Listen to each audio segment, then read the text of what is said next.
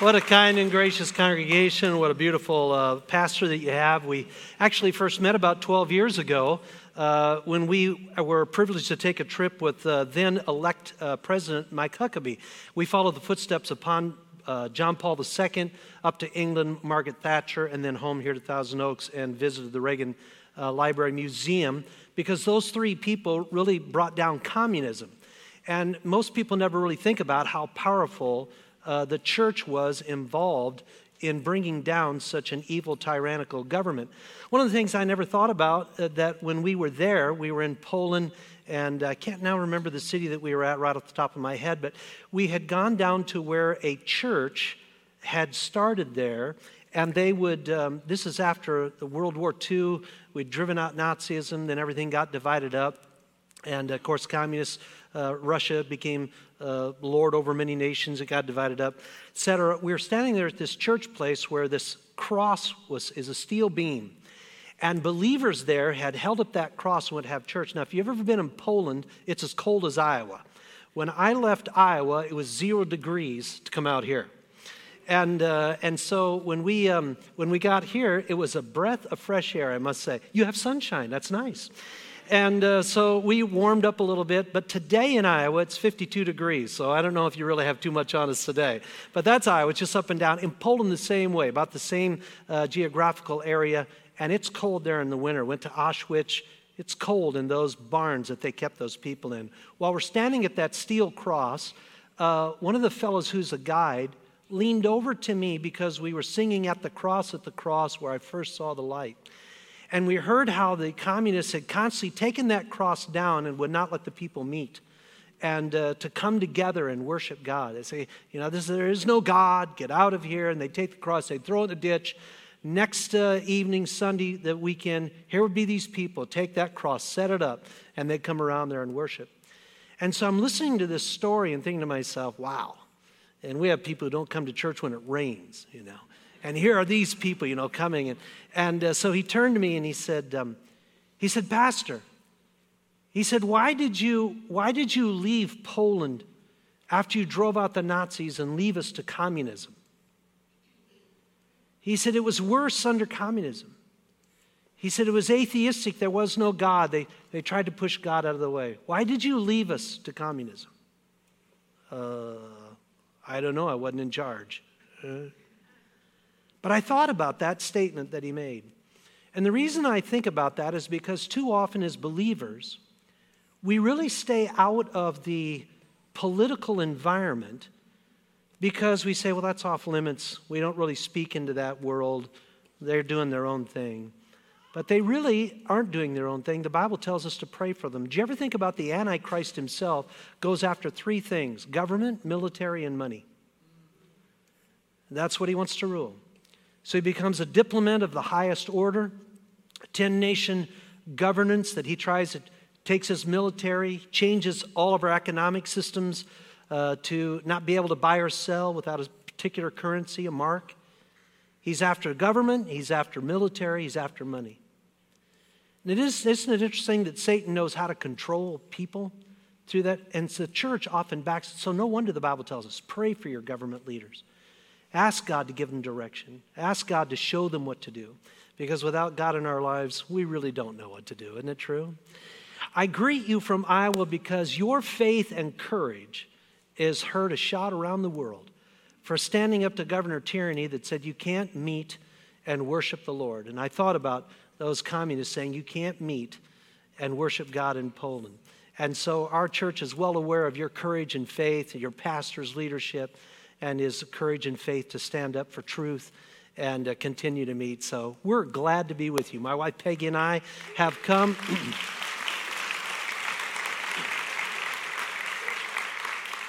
she stayed with me for 42 years. We got married when we were 12. And uh, we have six kids. And uh, as Pastor Rob mentioned in the video, we were foster parents for numerous years 25 actually, until the uh, until the regulations just became too difficult. They wanted to fingerprint my kids, and I said, No, you're not fingerprinting my kids. But in that period of time, we were honored to have over 31 families in our church that actually became foster parents, many of them adopting special needs children. And uh, we were privileged to go up to the State House in Iowa and meet with legislators to help them understand how to do foster care system because they really don't know how.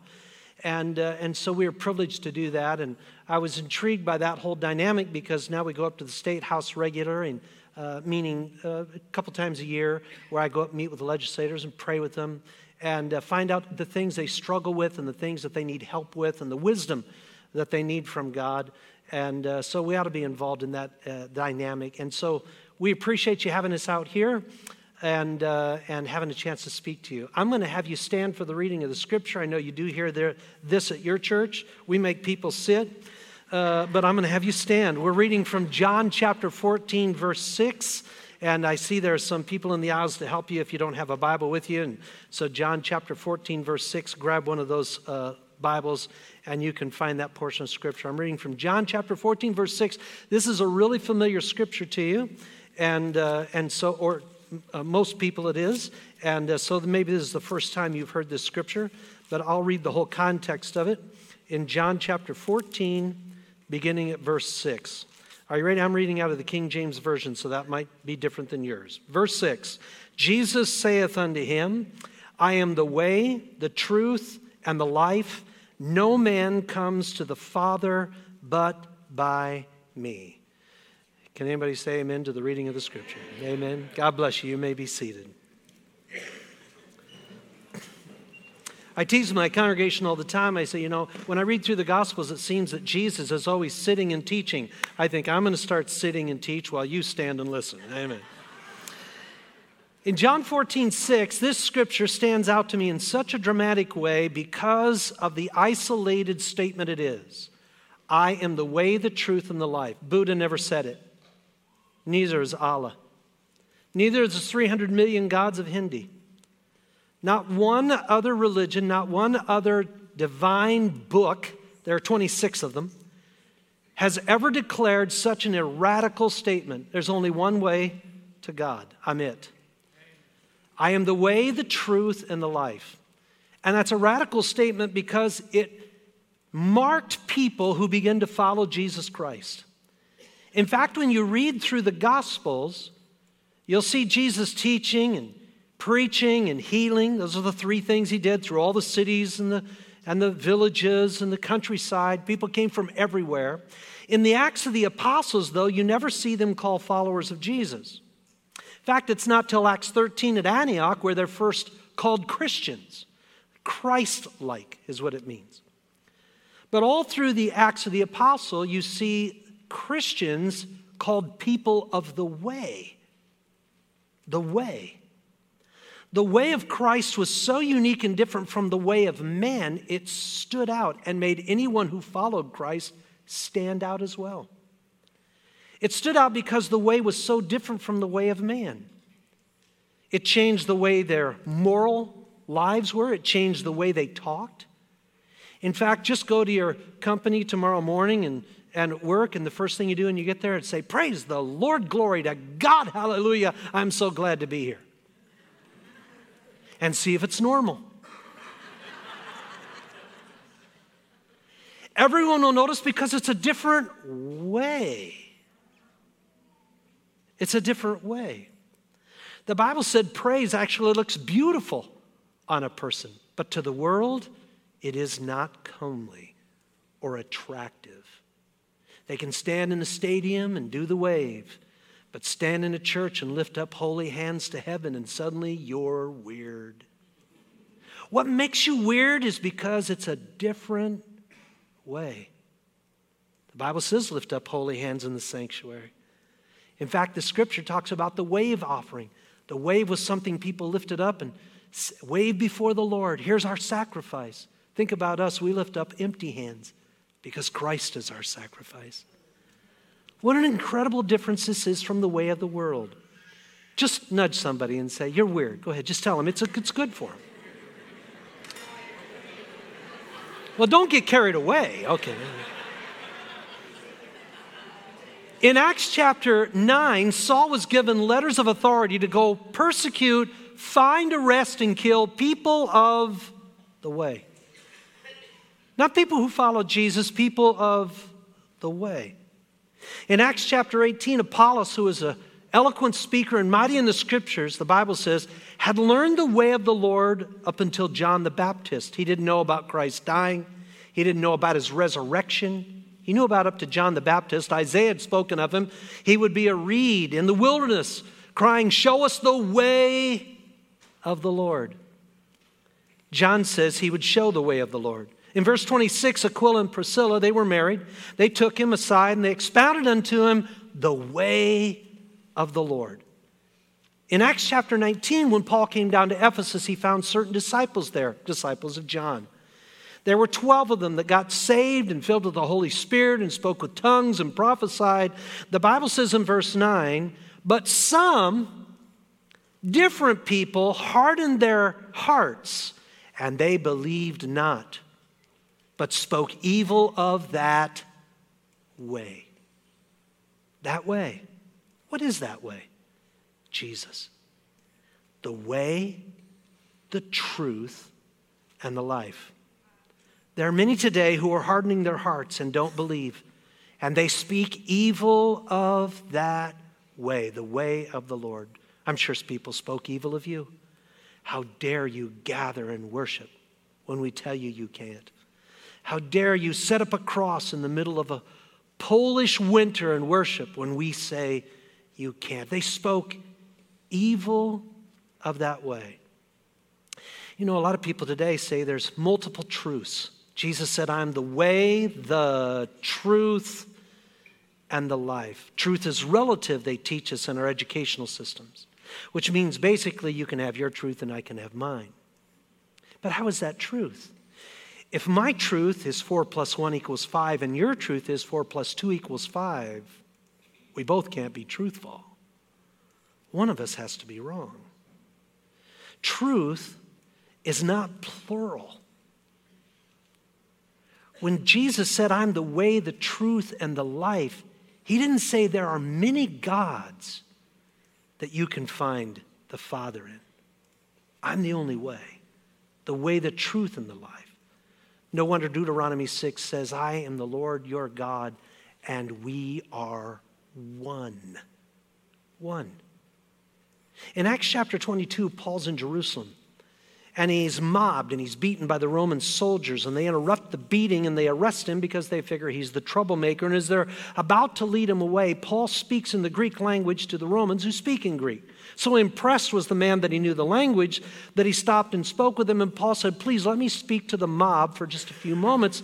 The Roman centurion allowed it. Paul speaks to the mob in Hebrew because most of them are Jews. And he tells them, I was born a Jew of Tarsus I was raised up in Jerusalem under your most esteemed teacher, Gamaliel. And I lived according to the perfect manner of the law of our fathers. I have been zealous towards God, even as you are, and I persecuted this way unto the death, binding them, delivering people to prison, both men and women. What was this way that Paul was speaking of? The way of Jesus Christ. The way of Christ, truth and life. No wonder Pilate stood before him and said, And who are you? Jesus said, I am the truth. And Pilate said, Yeah, well, what is truth? You're looking at him. He is the way, the truth, the life. No wonder Paul talks so often about the, the importance of following God's word. There's an interesting scripture, Proverbs 14 12. says, There is a way which seems right unto men, but its end is death. There is a way that seems right unto men, but its way is death, or its end is death. Jesus said, I am the way, the truth, and the life. His way is not the end of death. It's kind of like Adam and Eve, isn't it? They're in the garden, God gives them the way. I've made everything for you, I've blessed you, caused you to be fruitful, productive, increase, multiply. I give you rule over the planet, have dominion over it. This one tree, don't partake of. That's off limits to you. Here comes Satan along and says, Hey, did God really say? this? I mean, is that true? They said, Oh, yeah, it's true. It's what God said. No, said Satan, it's a lie.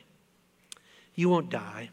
In fact, you'll become as God is if you just partake of that. In that way, that looked desirous, looked good for food, and oh, it would make you wise. They ate of it. And how stupid they became. Separated from God, separated from life, separated from His way. They lost their home. They lost their productivity. They lost their abundance. As I always tell my wife, be careful. You're not my help eat, you're my help meet. Because Eve ate Adam out of house and home.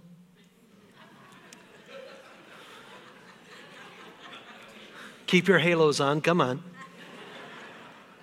In that moment, they lost their way. Confused, chaos erupts in the earth.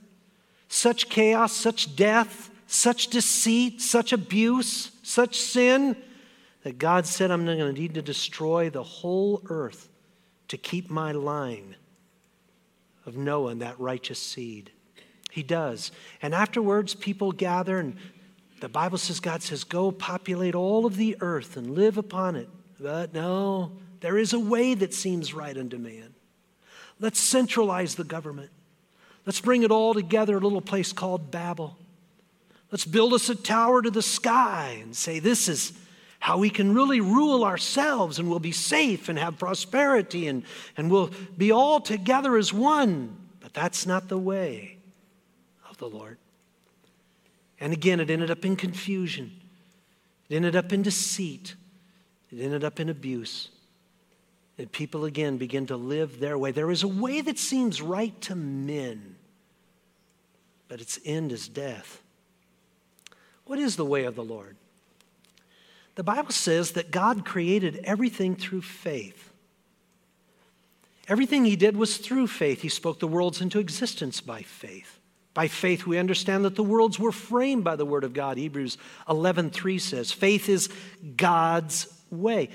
You aren't meant to live with doubt and suspicion and criticism and unbelief and fear. No, you were made to live by faith faith in what God says.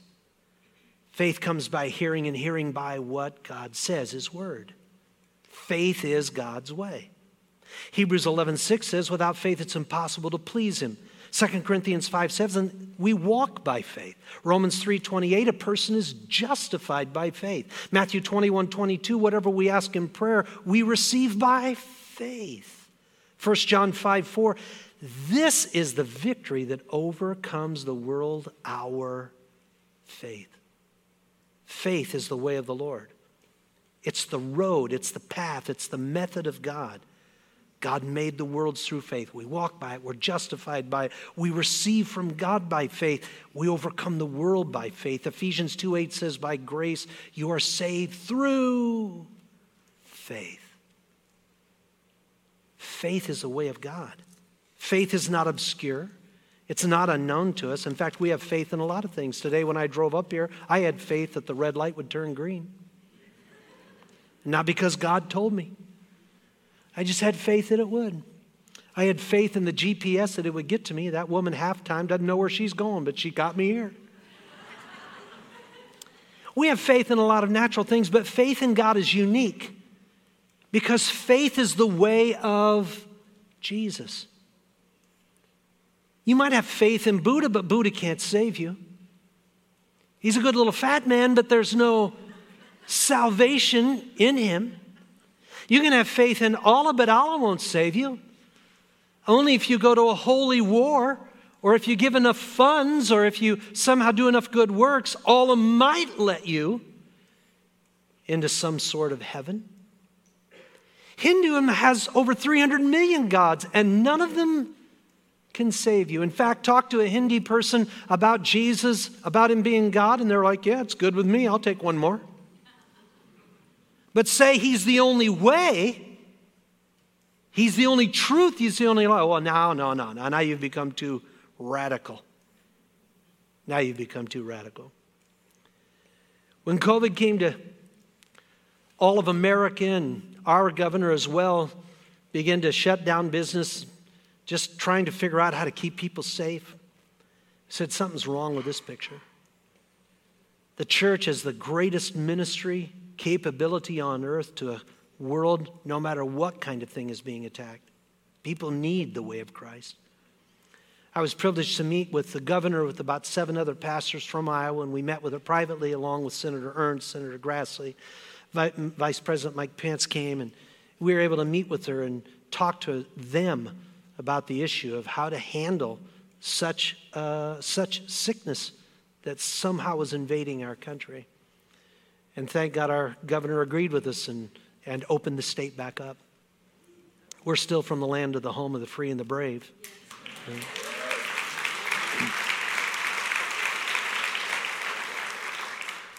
It's important to have those relationships with people. I said to our, our mayor, his name's Steve, I talked to Steve. I said, Steve I said, I just want you to know we're going we're gonna have church on Sunday. It was Easter.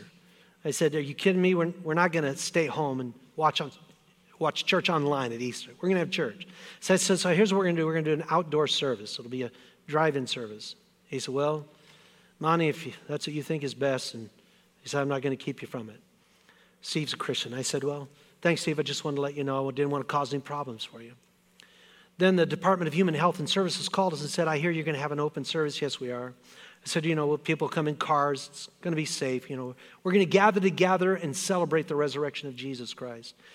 And she said, okay. She said, where are you going to, have bathrooms at? And I said, well, they'll be in our building. We have large bathrooms in the building. They'll be open. She goes, oh, well, you'll need, you'll need a guard to stand guard over the restrooms so that only one person at a time can go in there. I said, okay, is that what you do at Walmart? We have a Walmart in our community. She said, well, what do you mean? I said, well, do you have a guard at Walmart so only one person can go in the bathroom at a time?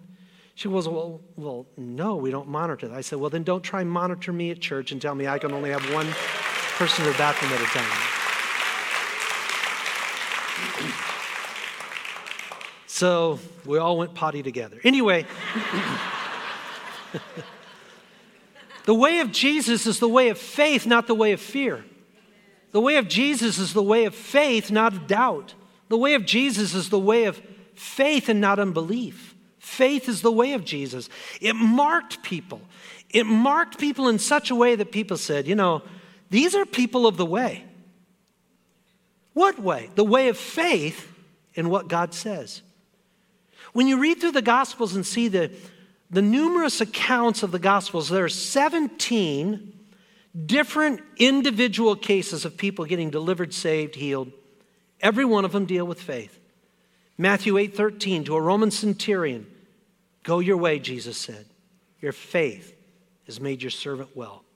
Matthew 9:22, a woman who is bleeding, "Go your way, your faith has made you whole." Matthew 15:28, a woman whose daughter is sick comes to Jesus. Woman, great is your faith. It's made your daughter whole. Mark 5:34 to a woman who is ill, daughter, your faith has made you well. Mark 10:52 to a blind man, go your way, your faith has healed you. Luke 7:75 to a woman who had washed his feet and was known for her immoral lifestyle, Jesus said, "Your faith has delivered you."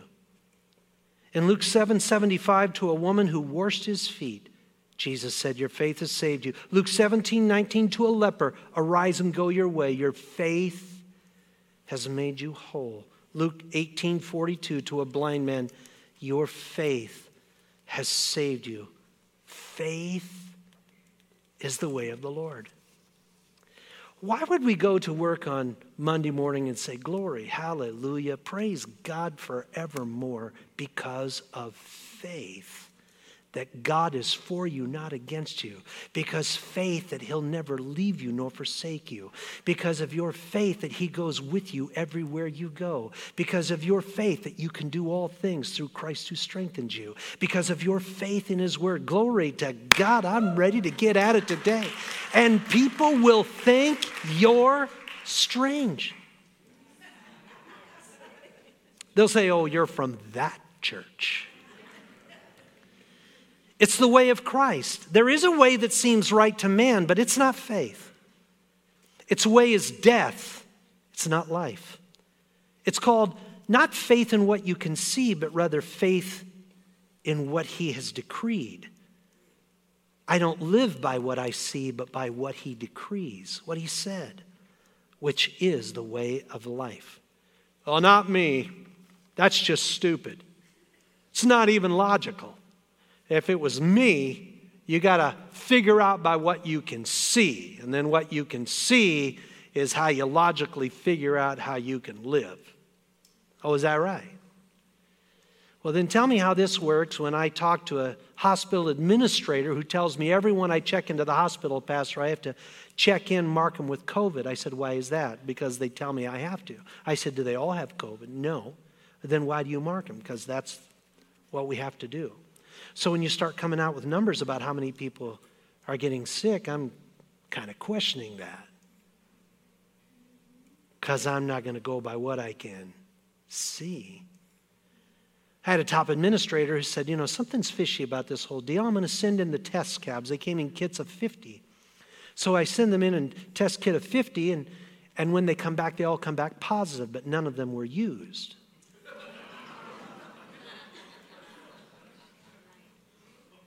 The way of man seems right, but it ends in death. There's not life in it, it ends in deceit, and it destroys people. Hey, the fruit's good. Hey, there's more than two genders. Hey, you can live any way you want and God loves you. Hey, just celebrate Satanism. There are many gods. I walked into the prison a couple weeks ago with my wife, and I know the prison chaplain, I know the prison warden. It's not because I've been there, just thought I'd. but familiar with them, talked with them on many occasions. We have a ministry there at the prison. And when I walked in there, I noticed the largest section of books in their chapel area was witchcraft and Satanism said something has to change about that. So we're working to provide books and resources into them. Say, let's, let's get them the right way. Let's find the way, the truth, the life. In, in Mark chapter 5, it's an interesting story, and I want to kind of close. This is my first train whistle. You know how the, the whistle blows, you know, 10 minutes before it stops? This is my, this is my first train whistle. In Mark chapter 5, there talks about a woman with an issue of blood. And she hears about Jesus. And so she comes to him and says, If I can just touch the border of his garment, I'll be healed. And I always read that scripture and I thought, why did she do that? I mean, what does touching a border have to do with any kind of health or healing? And then as I read other scriptures in the gospel, I began to understand what she heard. For example, Mark 6 56. Wherever Jesus entered into villages or cities or countries, they would lay the sick in the streets and they would beseech him that they might touch, if it were, the borders of his garment and as many as touched them were made whole. Here was another in Matthew 14 35. And when the men of that place had knowledge that Christ had sent into all that country round about, they brought unto him all that were diseased. Verse 36 And they besought him that they might touch just the hem of his garment. And as many as touched him were made perfectly whole. Now, now I'm interested. I keep reading. When she hears of Jesus, what does she hear, heard? People are touching the hem of his garment, and you could be healed. So she believed it, so she went to do it. Now, you might read this scripture and think, well, that's kind of superstitious, isn't it? Like a rabbit's foot, you know, hem of the garment. But if you're a Jew, you're familiar with the Mosaic law. In Numbers 15, they were to make tassels to put on the hem or border of the garment to remind them of every word from God.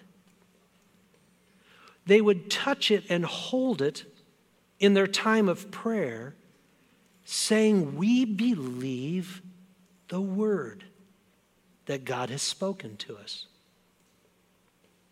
When we go to Israel, as you do here in your church, and I see your pastor takes groups every year, and we go about every two years, you can go down to the Western Wall, the Wailing Wall, they call it, and there you can see the Jewish rabbis standing by the wall, and they're doing this, and they're speaking Hebrew. I don't know what they're saying, but they're speaking Hebrew, and they're doing this over and over. And they're holding on to their shawls, and their shawls all have tassels on them. I found out early on that each tassel represents a word from God. And as they hold the tassels and pray, they're bowing before the Lord in humility. This is your word. This is your word. This is your word. This is the way.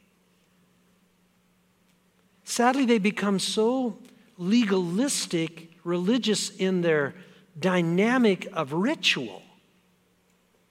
They have no faith in the word, they only have some in their ritual. But Jesus said the traditions of men make the word of God ineffective. As a Jew, they knew that these borders meant the Word of God. For instance, Malachi 4, maybe this makes sense to you. It says, To those who fear my name, the Son of Righteousness shall arise with healing in his borders. The King James translates it wings same as borders.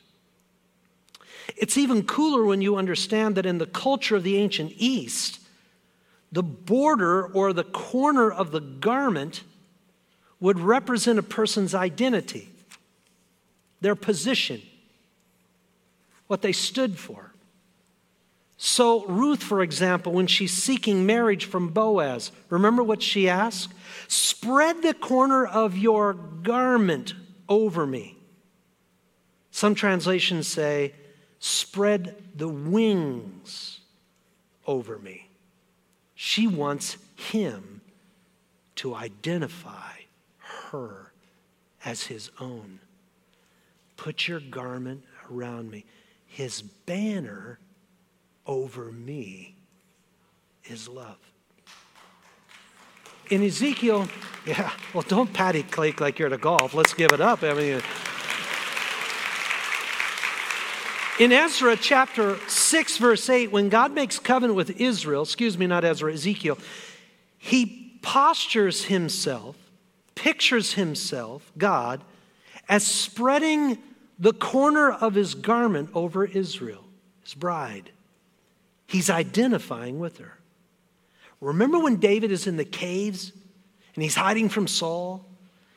And Saul is yelling out. He's come to, you know, capture him and defeat him because he's jealous of David.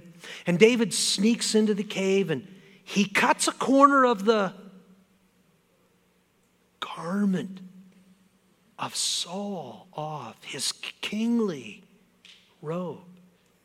He goes back to his cave and then he yells, Saul! Across the valley, I've been in it. Saul! Saul answers, Is that you? Is that you, David, my servant? And he holds up the corner of his garment. He said, I was in your cave. I could have taken your whole garment and identified as the new king, but I won't touch the Lord's anointed. No wonder when Malachi prophesies that the Messiah, the Son of Righteousness, will identify himself with you with healing in his borders. People want to touch the hem of his garment. And all the accounts of the women with the issue of blood, Matthew 9:20, Mark 5:25, Luke 8:43, all of them tell the same story with a little bit different look. A lot of people are touching Jesus. So much so that Jesus stops and says, Someone touched me. And his disciples say, Everybody's, everybody's touching you, Lord. What do you mean someone touched me? Jesus says, Now someone's faith was released in my garment. Where is she? She trembling comes and tells him all about it. And Jesus says, Daughter, your faith, your faith has made you whole. Faith in what? The Word incarnate. The Word among us, the Son of righteousness with healing in his garment borders. No wonder Hebrews 10:22 says, "Draw near unto God with a true heart in full assurance of faith, holding fast your profession of faith. It's the way of the Lord. It's the way of the Lord. The Bible said, We having the same spirit of faith as it's written, I believe, therefore I have spoken. People of the way talk different. They talk about what God can do, they talk about what God is doing. They say crazy things like, He'll turn whatever things are evil for my good. Where did you get that? Oh, a little scripture, Romans 8. I've never heard anything like that. How does he do that? Then people who are looking to make a buck say, you know, that's really a cool word. It's the tough things that make you strong. It's not until you go through the hard things that you really achieve something. They never mention anything about Scripture. They just sell books name of self help. And they become our gurus.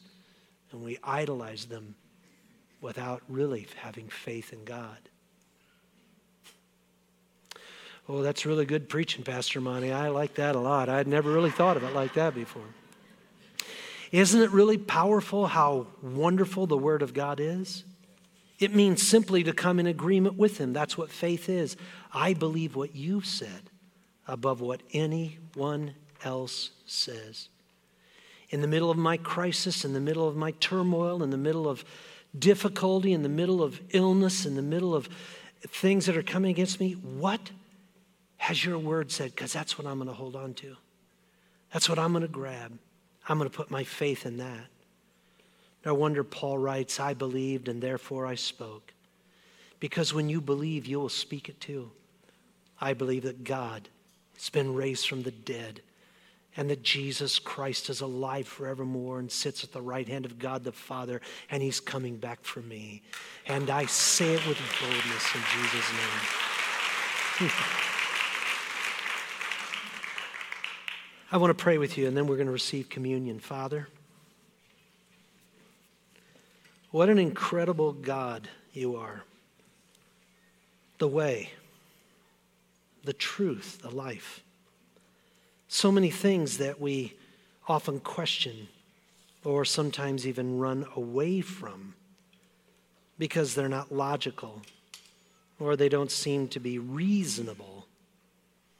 How does a Red Sea split by throwing a staff at it? How does an axe head float by putting a branch over it? How does a woman get healed by touching the border of a garment? Faith. Faith in your word. Faith in what you've decreed. Faith in what you've said. Faith in that you're coming again. And you're coming back for people of that way. When I come to the earth, will I find faith upon it, Jesus said. Today, you may have come and you don't know Christ as your Savior. Maybe you're visiting for someone asked you to come, or you just came to check things out.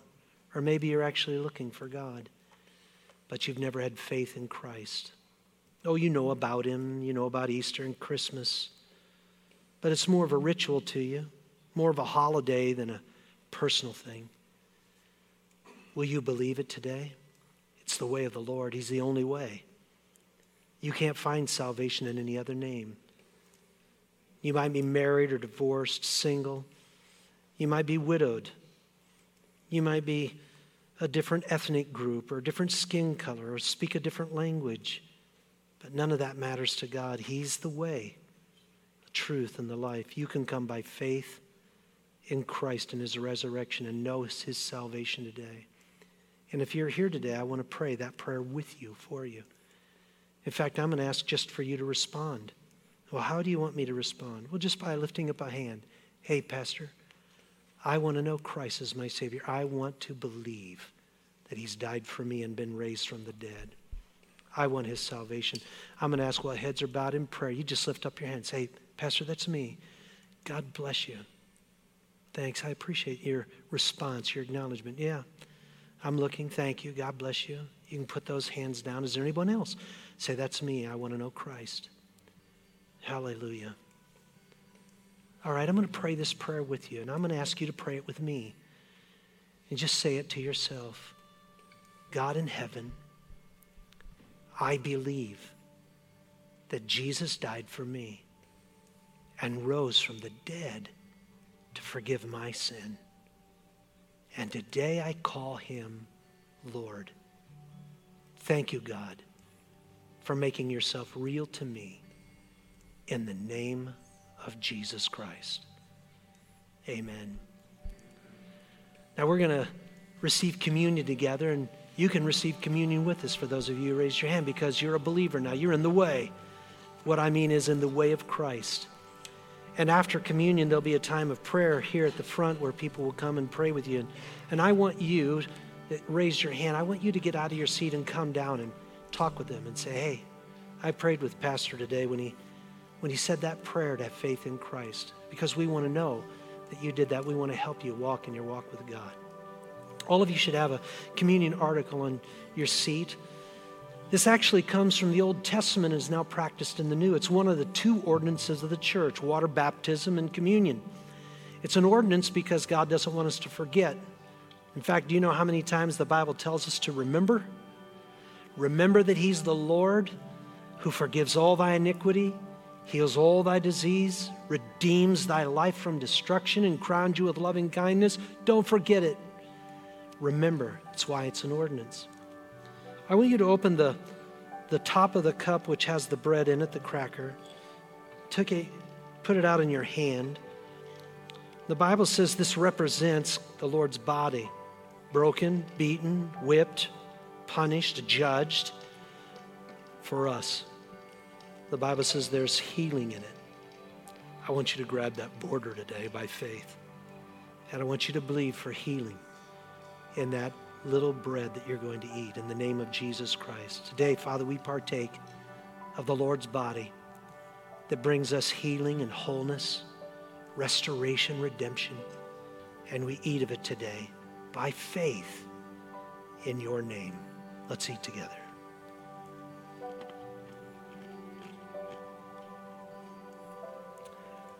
And then open the cup with the lid.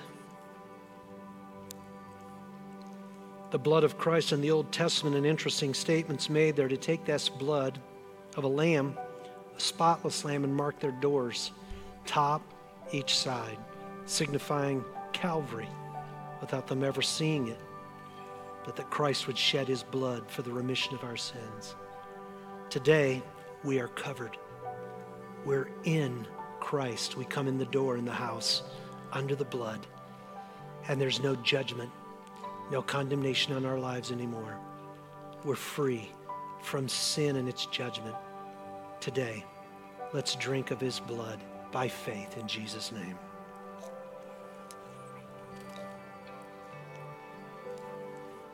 Hallelujah.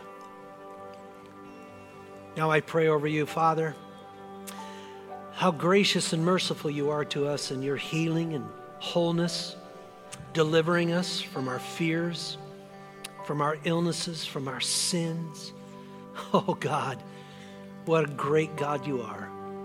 Thank you for delivering us. We celebrate your table, the communion of God, recognizing that you're coming back for us and we're looking for you. In the name of Jesus Christ of Nazareth. Amen.